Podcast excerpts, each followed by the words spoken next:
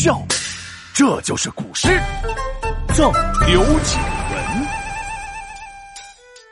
宋代的苏轼是个大诗人，他有个朋友叫刘景文，有天给他写了首诗。初冬的风景用来比喻人，荷花、菊花残败断魂，橙子、橘子枝头正沉。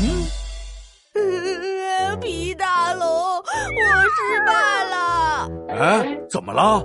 我想参加小区举办的宝宝爬行大赛，你知道吗？奖品是一箱巧克力，但是他们说我年龄太大了，已经不是宝宝了。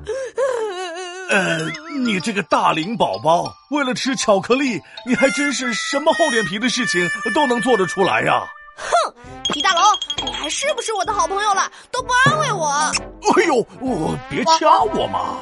虽然你吃不到巧克力了，但咱也不能意志消沉，要积极乐观点。正所谓“一年好景君须记，最是橙黄橘绿时”。我让你安慰我，干嘛又说吃的？再说了，橙子和橘子没有巧克力好吃。你想吃橙子和橘子还没有呢，这只是一个比喻，用来勉励你的，是苏轼写的诗《赠刘景文》里的最后一句。啊，苏轼不就是发明东坡肉的苏东坡吗？东坡肉，啊，对，啊，就是他，啊，著名大吃货苏东坡。要不换成别人，哪能把橙子和橘子写的那么高雅？嘿嘿，原来苏轼和本天才闹闹一样，也是个小馋猫。这首诗是苏轼写给好朋友刘景文的，所以叫做《赠刘景文》。来，我给你念念：荷尽已无擎雨盖，菊残犹有傲霜枝。一年好景君须记，最是橙黄橘绿时。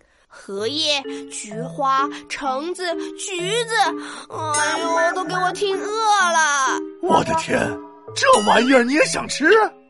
人家前两句的荷叶和菊花可不是给你吃的，而是展现初冬景色的。荷尽已无擎雨盖的意思是。荷叶已经枯萎，没有了像雨伞一样向上撑起来的荷叶了。哦，原来是这样，那我知道了。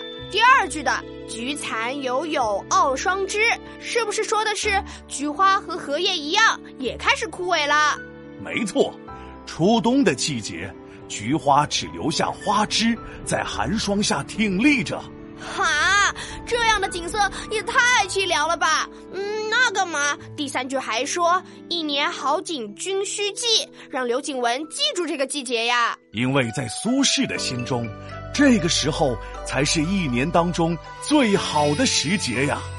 橙子黄黄的，橘子绿绿的，全部都成熟了，挂在枝头上，硕果累累的，正是丰收的好时候。啊，果然，吃货的心里惦记的还是吃的。呃，这回你还真的是误会苏轼了。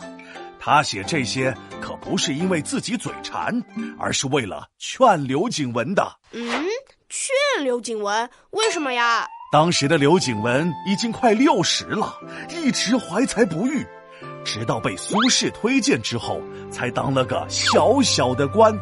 如果说青少年像春天，壮年像夏天的话，刘景文的年纪刚好就像是初冬，所以苏轼特别写了这首诗，夸赞初冬的诗送给他，鼓励刘景文要乐观向上，不能意志消沉，因为现在的年纪依旧很美好。